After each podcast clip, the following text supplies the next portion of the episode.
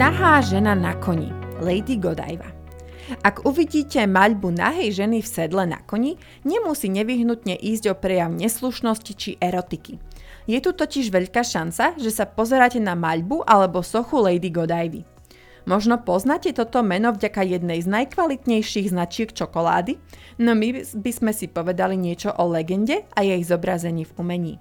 Prvýkrát sa táto legenda spomína v zápiskoch stredovekých mníchov takmer pred deväťsto rokmi. Godiva bola manželkou miestneho lorda Leofrika, ktorý vyberal vysoké dane od obyvateľov mesta Coventry. Na rozdiel od manžela súcitila s poddanými a dôrazne ho žiadala, aby tieto nezmyselne vysoké dane znížil. Leofrik jej ľahostajne odpovedal, že na túto vec zmení názor až potom, ako sa nahá prevezie na koni cez mesto. Odhodlaná Godiva sa teda pripravila na plnenie svojej úlohy, no nechcela pošpiniť svoju povesť a preto prikázala miestnym, aby sa zavreli doma počas jej prechodu mestom. Keď to bolo zariadené, Godiva sa vyzliekla donaha a jej telo zakrývali iba dlhé rozpustené vlasy.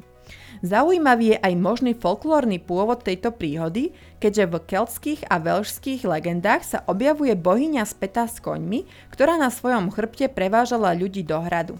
To ale nemení nič na veci, že z histórie poznáme skutočnú Lady Godivu. Narodila sa okolo roku deväťsto deväťdesiat a bola známa svojim bohatstvom a štedrosťou, najmä k cirkvi, a táto zvláštna udalosť sa ale nespomína v iných zdrojoch súvisiacich s mestom Coventry.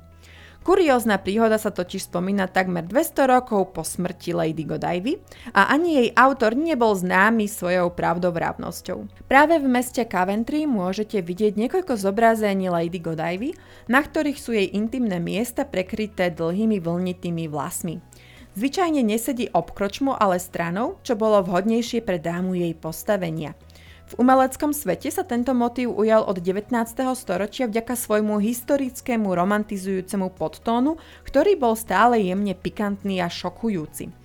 Niektorí autori sa preto nesústredili na samotný akt prechodu mestom, ale konverzáciu Godivy a jej manžela, ako napríklad anglický maliar historických scén Edmund Blair Leighton uh, či John Clifton.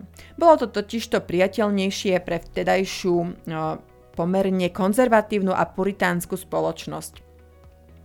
Skupina pre Rafaelitov, čiže anglických umelcov, ktorí obdivovali renesančný štýl pätnásteho storočia a hlásali návrat k slávnym renesančným velikánom, považovala túto legendu za výtvarne príťažlivú a práve v druhej polovici devätnásteho storočia vznikajú najznámejšie diela zobrazujúce túto legendu, najmä obraz od Johna Colliera. Godiva je naďalej zobrazovaná ako cudná žena, zakrývajúca si intimné časti svojho tela, ktorá pôsobí takmer až zahambene. Niektoré zobrazenia sa pohrávajú s Lady Godivou, napríklad je otočená chrbtom k divákovi alebo je v procese vyzliekania sa, samozrejme vo všetkých prípadoch s počestne zahalenými časťami svojho tela. Zaujímavosťou ale je, že najstaršie známe zobrazenie Lady Godivy máme z obdobia baroka a na rozdiel od relatívne konzervatívnej spoločnosti devätnásteho storočia je odvážne, čo súviselo pravdepodobne s vnímaním nahého ženského tela na obrazoch v barokovom období. Pokiaľ to bola mytologická alebo historická postava, nebol v tom taký problém a priam sa žiadalo, aby bola vizuálne veľmi príťažlivá. Lady Godiva preto nie je na tomto obraze vnímaná ako vulgárna ani necudná. Práve naopak, pôsobí hrdo a je plne vedomá toho, prečo robí to, čo robí a vie, že je to pre vyššie dobro.